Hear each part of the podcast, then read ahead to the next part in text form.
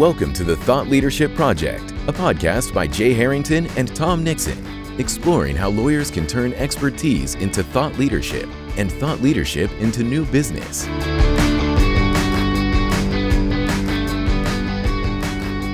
Welcome to another episode of the Thought Leadership Project podcast. Hi, Tom. Hey, Jay. How are you? Doing pretty well. Um, you know, just enjoying uh, the the last few weeks of summer here before whatever you know whatever school means this year. Uh, right. Beginning here, at least in Michigan, after Labor Day. So um, we did uh, we did kind of a off the grid camping trip uh, last week, which was fun. But um, you know, kind of just trying to get in as much summer fun as we can over the next few weeks. Well, it's nice to have you back on the grid. Yeah. um, but uh, yeah, I guess we is this what they call the dog days of summer? I guess that's what we're in. I guess so. Yeah, yeah. Uh, it's hard to know in the modern, right? This like what day it is, what week it is, what season it is. We'll know when it starts snowing that the fun's over. Totally. Yes, that'll be a good sign. So. Yeah. Um, all right. Well, let's get into today's topic, Tom. It this was we. I think this is something that we get asked a lot about uh, with clients, especially in the context of issues like thought leadership and content marketing. And it's the term you hear you hear get thrown around quite a bit, but you know we wanted to dive a little bit more deeply into what it means and and why it matters. So we're going to be talking about analytics today and I thought we could start by just kind of putting some definitions around the term analytics because it's, it's not just one thing. Um, and even though, you know, I think people commonly think about Google Analytics in terms of like how much website traffic are you getting in connection with your content marketing, but but it's more than that. So so I'll throw the first question to you and and just maybe ask you to talk a little bit about what is the universe of analytics that are available um, maybe not you know entirety but what are some of the key ones that that are things that uh, you know perhaps someone should be focused on yeah well i think we'll address the that last part of your question maybe secondarily which is what should people be focused on particularly attorneys and law firms and legal marketers who are engaged in thought leadership pr and marketing I think that's a slightly different question, but so there's two. I the way I look at it, there's two things. There's things that you can measure and things that you should measure. And I think the question that you're getting posed with, and we get as an agency get posed with, is what can we measure? Um, because there's this whole universe of available uh, tools and analytics systems at our fingertips now that makes it really easy to measure. But the question I think that we should be answering is what should you be measuring? So, in terms of the what can be measured and what uh, analytics tools are out there, I think there's kind of two buckets in that realm too. One is what I would call like metadata analytics, and then the other would be microdata analytics. So you reference the most popular among them when you talk about metadata, which are Google Analytics. And those are things like you know, web traffic, page count, um, referral sources, uh, duration on site. All of these things uh, are metadata in that you can understand, you know, the big picture in terms of volume and trends up and down and, and what's generating what, you know, what pieces of content are generating those trends in that metadata. But in Google Analytics, say, at least at the base level, you don't have the microdata information, which is exactly who's clicking on what, and what are they doing next um, which you can you know sophisticated analytics providers can do that but there's also this whole other side of analytics tools which is the microdata analytics and by that i'm thinking in terms of things like hubspot or um, you know jd supra is one in our industry that you know provides a high level of detail right down to not only what's being clicked on but who's doing the clicking and who's doing the sharing online. So even off of JD Supra's platform, for example, to focus on that example, they can tell you who's tweeting your work, who's sharing it on LinkedIn, when all, all of this micro data that is, you know, five years ago probably wasn't nearly ubiquitous as it is today. And again, there's all these other platforms that provide that too. And Salesforce has a tool for this, and HubSpot has a tool for this. These sort of marketing suites. Um, so two buckets. The again, metadata analytics and micro data analytics. I think the place that people are most comfortable talking about are, are these microdata analytics, and that's probably the place I guess to start, you know, as a baseline, is to get things in place that are measuring the traffic, the trends, the ups, the downs. And so Google Analytics is one. Your email marketing analytics is another. So that you know what's measuring the open rates and clicks rates and who's forwarding, subscribes, unsubscribes, all of that. And then probably some level of understanding of what's happening on social media. So social media has its own insights based on platform. So who's clicking, who's engaging, to what degree are they engaging, are they sharing, are they commenting? All of those stuff are, I think, are the the um, the, like the baseline report. So just w- one caveat, though, I think that it's important to address, and I'd like to hear your opinion on this. Is all of these you could call all of these meta I have a pejorative term for it, and then I have a more complimentary term for it. The pejorative term is I call them vanity metrics because they make you feel good when you start seeing likes and clicks and engagement and comments and all of that stuff. As they say, you know, the people who study this show that there's like actual dopamine releases in the brain when somebody gets a like on Facebook. So, so, but to me, I think more people focus on the vanity of those metrics, which is does it feel good because I have a larger audience or somebody shared my content? So the more complementary term for what I'm describing is all of these are leading indicators. So all of these are like, is the marketing working to the extent that people are seeing it? Are they noticing it? But they don't do a very good job of what's more important, which we'll get into later, are the lagging indicators. Too often, this marketing data analytics, the micro, I'm sorry, the macro uh, metadata is divorced from the are we getting inbound calls? Are, are attorneys uh, being asked to present? Are we getting more requests for proposal? Those are the things that when, if the marketing's truly working, those are the lagging indicators that you should be measuring. And too often, I would suggest companies, people, marketers are not looking at those things. So, um, what are your thoughts on that? Is that what you're seeing, Jay? Yeah, for sure. And I think that's a challenge that many uh, marketers have, which is uh, tying content uh, to ROI essentially when we talk about the lagging indicators of success, which really mat- which is really all all that matters to at the end of the day in terms of the sort of the bottom line value of of these uh, these efforts and these tactics. So yeah, the the vanity metrics you described, Tom, are definitely um, you know they they can be valuable. I mean, one of the things uh, that you know you need to really look at is are those likes or shares or comments or web page uh, visits are they you know uh, are they of the of the audience that you're trying to reach? Are they reflective of your target market? Um, if that's the case then they they are relevant and they're not simply um, you know vanity metrics but could be an indicator certainly a, a again a leading indicator of um, you know business development success down the road um, so that that means you know taking a step back from a strategic standpoint. If if you can have you know high high web page visits, a lot of engagement on social media, but your audience is the audience you're trying to reach with your business development efforts, then then that really you know hits the sweet spot here. Um, you want high volume, you want high traffic and engagement, um, as long as it's among the audience that you're trying to reach. So I just add that caveat. Like, so practically speaking, what does that mean?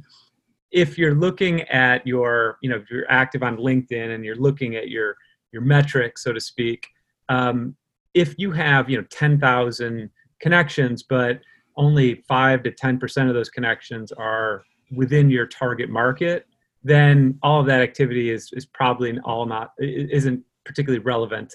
Um, but if you have, you know, 2,000 uh, connections and they're all relevant to your target market or mostly and you still have you know decent engagement well then that's going to be more valuable so just yeah. keep that in mind that your you know your your analytics as long as they relate to your target market that's the thing that's going to really signal success yeah and you touch on something that i think is another problem with analytics is sometimes we're we're measuring analytics but the power isn't measuring and knowing what's happening. It's it's taking action as a result. So to your point if you're measuring you know just numbers without a sense for quality you know so you're favoring quantity over quality there's nothing you can do about it because it's not giving you any actionable intelligence. But if you're looking at the data and saying okay i have either not enough density of my target market in my following or the content that I'm sharing is being engaged with. So for I'll use myself as an example.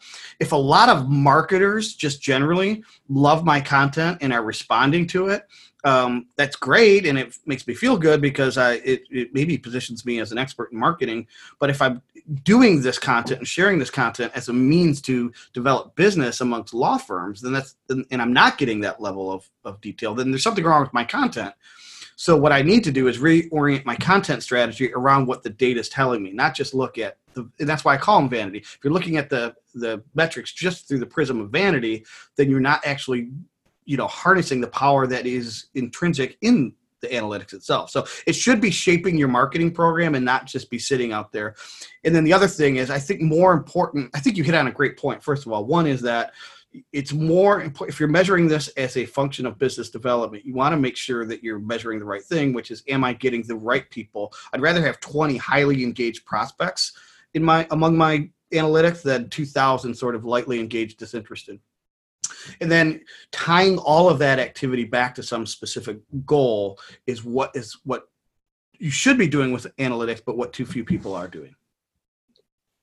All right so we kind of got a i think a sense of the universe of what's out there what you could be looking at. Um, so let's let's talk a little bit more about you know what are the specific analytic uh, measurements within these various platforms and and uh, and why you know what are so what should people be thinking about or looking at? Uh, say you're a you know say you're an attorney or a or a um, in in-house marketing uh, person that is responsible for the thought leadership and content marketing for a law firm what are what are some of the specific metrics and analytics that are highly relevant and important to be um, taking a look at tom? So i would say just broadly speaking the one thing you want to keep in mind is not so much the the hard data but more so in my opinion the trend data which is not how many people clicked on the first say podcast that i put out into the universe because that's going to be not very many yeah. right? But what you want to do is measure growth over time. So is the audience growing or is it stagnating or are people falling off? So look at the trend data i'll just say broadly speaking. But to answer your question i think there's sort of some categories that we should focus on. One is reach and we talked about reach and every platform has a different sort of measurement of reach. Your website reach is the monthly visitors say right? Your LinkedIn reach is your not only how many connections you have, but how many of those connections are actually engaging with your content. It's same thing with Facebook and Twitter. So one measurement is reach. Do I have a big platform? Because the power in any marketing, as you know, as an author who just launched your book, is not only in how good is the book it's how big is the platform that you're launching into so whatever we're doing is we're always trying to build the platform but build it again favoring quantity quality over quantity so i think reach is one the other one then I think is again engagement. So we just talked about this a minute ago. So there are engagement metrics on every platform. In Google Analytics, I think engagement is how many pages per visit are you averaging per visitor. So if it's one, then people are hit your homepage or they're hitting a blog post and then they're leaving bounce rate will measure engagement. is it you want something like three or four pages per visit, and you want to, in a perfect world, you want to set up goals in Google Analytics so you can follow how much traffic is coming into a certain page and leaving on the contact us page, because that would indicate that those people got so engaged that they were um, motivated to try to find an attorney or to find the phone number or submit a form. So engagement on social media, in e- so in an email, platform, for example, engagement or things like open rates and click rates? Are people actually engaging with the content? Same thing on social media. So are people commenting, liking, and sharing? So I think reach, engagement uh, are probably the two biggest categories, and every platform has you know some level of measurement of that. What am I missing?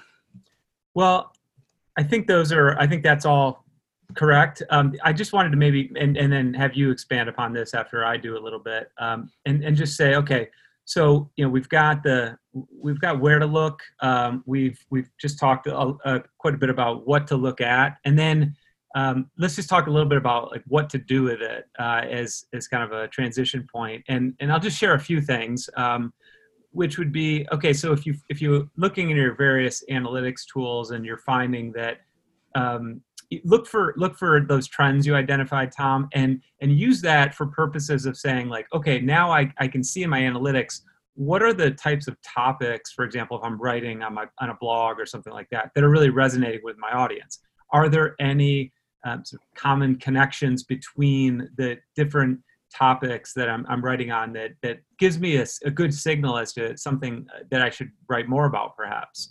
Um, so you know the the topic relevance. Um, the content type. So you might have not just one uh, form of content that you're creating. Perhaps you have a podcast. You maybe make videos and and or or write articles or a little bit of all three of those types of things. Um, what is getting the most engagement?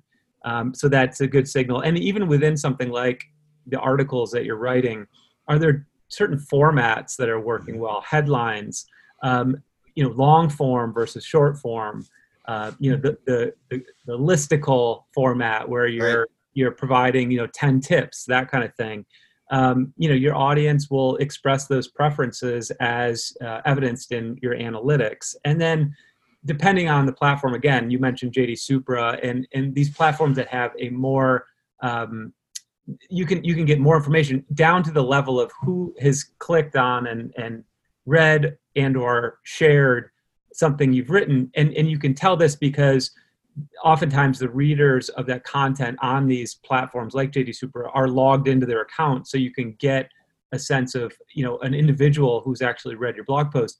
Well then you can use that to you know connect with that person on linkedin even you know reach out with an email and say you know glad you enjoyed my content. Um, you know any follow-up questions on it uh, maybe set up a, a, phone call to talk about the issue that kind of thing. So get really tactical and and fine grained from a business development standpoint as well. Absolutely those are two other categories that follow from the the first categories i mentioned. So one is affinity analysis. So what you just described is either an email email programs for example will give every person in your database a, like a score an affinity score from say zero stars to five stars. The five stars are the ones that are super engaged right? So these are the people that open every email you send. They click on every link in every email, and these people will get five stars. Now, there should be someone doing an analysis of where the greatest affinity is because that's how you tie your efforts into business development efforts. Somebody who opens every email and clicks on every link, for example, is waving a huge red flag saying, I love the content, I'm digesting it, I find value in it. And that doesn't mean you call that person and say, Hey, guess what, Jim? I see you're clicking on everything. Cool. what do, what do you want to buy? But it is an indicator in terms of if you're creating business development behaviors and, you're setting goals for yourself to touch base with certain people i'd want to be touching base with the, the most engaged. And so i would measure affinity.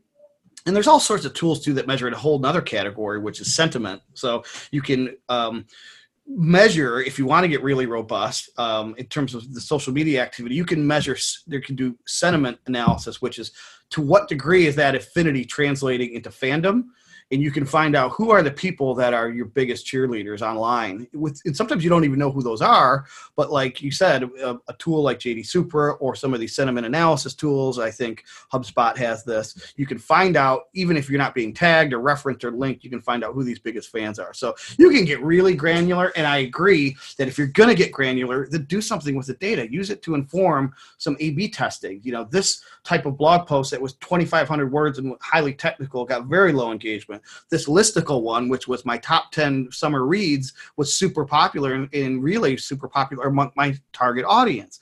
Well, that should inform your data planning going forward or your uh, content planning going forward. And then the last piece I'll say about measuring what to measure and how to measure, I think it's important to understand that a lot of these metrics are snapshots in time. And so I'm not suggesting that you react to every single data point that comes across your desk. I, th- I would advocate you take a state approach, which is to say measure the stuff monthly, but make decisions on it quarterly. So every month I would want a report that gives me uh, reach, engagement, affinity from my social media team, my mar- uh, email marketing team, and the website team, right? So give me that data. And then look at trends. And every 90 days, make some informed decisions on what to change and what to do next because you don't want to react to a blip that is maybe unrepresentative of what's really happening. But um, you, you want to again give enough time so that you can measure trends and not just you know vanity metrics. On the uh, that discussion about those who have shown affinity, you know, for your content through you know like email marketing scores, that kind of thing. um, that that's really useful, I think. Um, and I'm I'm thinking about it in terms of uh, some of the coaching I do, for example, where one of the things lawyers, eh, some lawyers that I work with have trouble with is identifying, you know, how to move beyond what I, what I typically call their tier one leads, which would be like their good referral sources, their existing clients, and then maybe just those who they've prepared a proposal for or have expressed interest in their services maybe had you know reached out to them at some point but maybe haven't hired them and then they have a hard time going and expanding that circle of business development beyond that. Um, and this would be like your tier two leads. And oftentimes I, I tell them you know look if you're if you're producing content look at those people who have engaged with your content as potentially people to focus on for your tier two lead business development efforts. And you've given us a couple tools to really um, dive into that and dig into that. And, and identify those people. So I think that that's really valuable. Those are people who, um, when they're through engaging your, with your content, they know you. Uh, ostensibly, they they like you. They're they wouldn't be coming back for more if that wasn't the case, and and they trust you uh, because again, they're finding some value in what you're sharing. So, for anyone who's looking to expand you know the universe of, of leads and, and potential clients that they want to reach out to those who engage with your content is a, is a really good way to think about that. Yeah and i think why people focus on tier one jay is because the, that's the easy mm-hmm. ones. Um, there's there's no bravery required in responding to someone who's raised their hand and said send me a proposal. So that's yep. where we focus all our energy. It's like the uh, i like to use the analogy of the, the the drunkard who's outside the bar and only looks for his keys where the, the light is shining right, right? so yep. what this does though the power in this analytics and especially these affinity metrics like we're talking about is it gives you the permission to establish a new relationship but you can't put so much pressure on yourself and consider it a sales function. So it's not like, all right, Jim looks like he's sort of um, reacting to my content. He seems to be a fan. He's never reached out to me to refer a piece of business, but maybe I'm going to call him and ask him for a referral.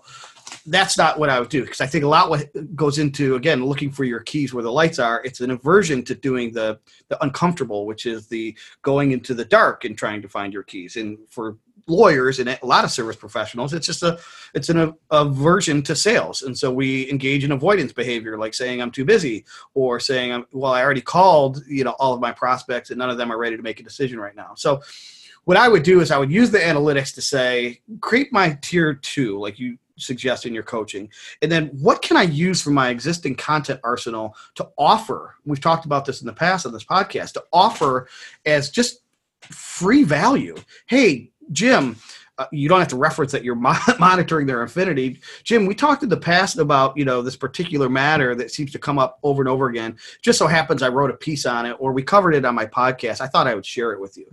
What a great way to conduct a piece of outreach without putting pressure on yourself that it's going to uh, end in a sale. Because for tier two, all you're trying to do is establish new relationships so that eventually those people fall into tier one. You're not trying to get them from tier two to set to to new business. I would advocate. So, anyway, so again, you can't measure. You know, you can't react to what you're not measuring. So that's why you got to measure.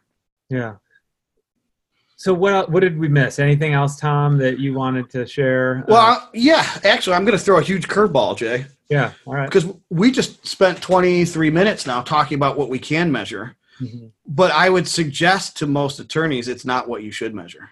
Mm-hmm. It's a why did we talk about all of it? Well, all of this stuff is important, like you said. It's tools in the arsenal to help you make informed decisions about your content, maybe to create a tier B uh, prospect list and to start measuring whether or not your reach, your outreach to them is working. But let's be honest about how a sale typically happens. I'm calling it a sale. Let's call it an engagement or an attorney gets hired for a complex matter at a very typically very high price point, right? These aren't transactions. And so, what we are always advocating, obviously, as the name of the podcast suggests, is a thought leadership approach. So, you are over time earning a reputation as a thought leader. Um, and that's not something that will show up in any of the metrics that we just measured. I mean, again, leading indicators that the stuff that you're doing is working. But what I would want an attorney focused on is the long game, which is in a year from now, am I regarded as an industry thought leader? Are people coming to me for questions, um, offering, you know, to book me as a guest on their podcast? Um, did somebody approach me and say, "Hey, I saw that you uh, are an expert in this subject matter. Would you write a, a, guest article for my blog?" Those are the things. I think the long game is what's truly going to develop a book of business, and in the, the book that you just released, the Productivity Pivot, result in personal autonomy, in career fulfillment. It's that long game. So I would create a metric that says it's more of a quality metric that says a year from now I want to be regarded as this in three years from now, I want to be regarded as the preeminent uh, preeminent authority in X, whatever X was in a year.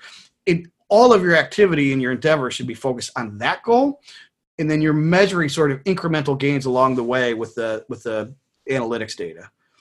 Yeah, no, that that's really good, Tom. And I think you know is way I would maybe uh, in a shorthand way think about that because you know how do we what are the analytics we should be looking at to understand whether we've reached that status of preeminent authority um, in our in our space? And i would say for anyone who's you know setting out and starting to create content or or is you know ramping up that effort um, i think you know there's a there's sort of uh, a stage where you'll get opportunities like you described tom. You appear on my podcast uh, write write a guest post for us um, I want to quote you, you know, I like your commentary for this article I'm writing, those kinds of things. You know, as you're as you're sort of going up that escalator towards that that high status that you're seeking, you probably say yes to almost all of those inbound requests. Um, mm-hmm. and then at some point, as you you start to establish yourself as again, you know, among or or the preeminent thought leader in your space, you're you're probably going to be saying no to almost everything because you'll be getting so many inbound requests. So you'll be able to people if if you if things are working, it, people will be taking notice of it, and by taking notice of it, they're going to be reaching out to you because they're going to perceive you as an expert, uh, and they want your opinion uh, for their whatever purpose they're trying to uh, accomplish. And so, yeah, you'll be say, say yes a ton at the start and then start saying, you know, you'll have to start saying no at some point because the requests will be coming in uh, to such a great extent. Yep. And if I could simplify it um, even further than that, perhaps, and this is sort of a feels type of metric. So it's not uh, scientific, but you'll know it when you feel it. And that is simply this when the headwinds become tailwinds. Mm-hmm. And you'll know when that's happened. When you start out and you're endeavoring to be a thought leader and you have zero content, all you're going to see is headwinds. You're going to see a low subscriber count. You're going to see low affinity. You're going to see low engagement, um, unless you're excellent. But that usually takes time to build up. At a certain point, though, all of those headwinds that are discouraging at first become tailwinds, and they become almost like a like a tailwind would suggest like something else is powering the ship now and i can relax a little bit, not be so aggressive, and to your point, not have to say yes to everything and be more selective. And of course, when you're being more selective, the fees go up, the workload comes down, and everyone's happy. Yeah, yeah, that's when you get to the point of those compounding returns on all of the effort you've made. Um, stage that that we all aspire to.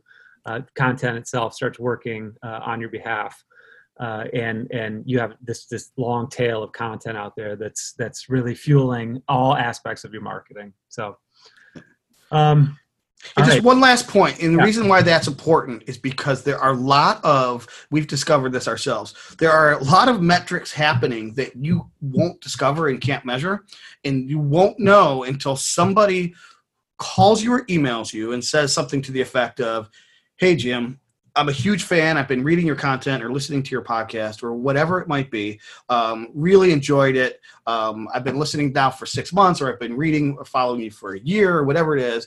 And I want to talk about whether or not we can I- engage you in some way or something like that.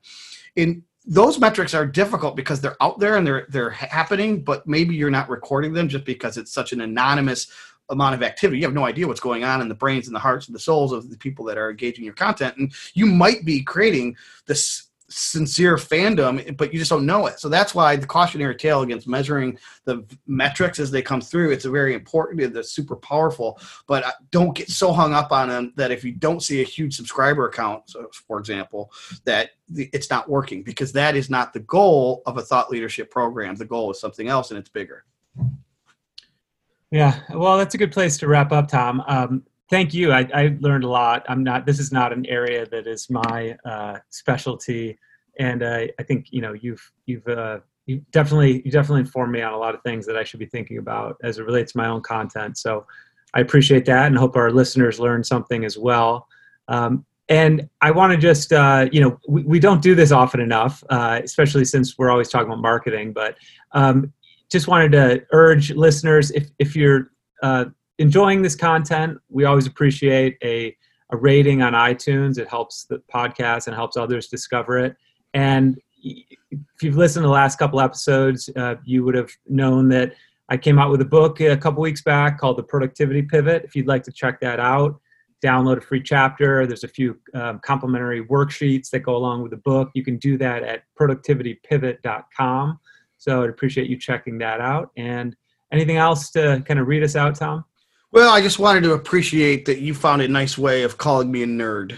Yeah. by saying this is my area of expertise. But uh, I do enjoy the metrics. But again, uh, temper that enthusiasm with let's measure what's truly important.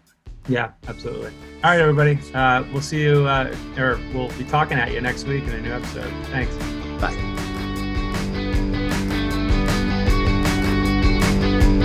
Thank you for listening to the Thought Leadership Project. For show notes, additional resources, and links to the tools discussed on today's episode, visit thethoughtleadershipproject.com.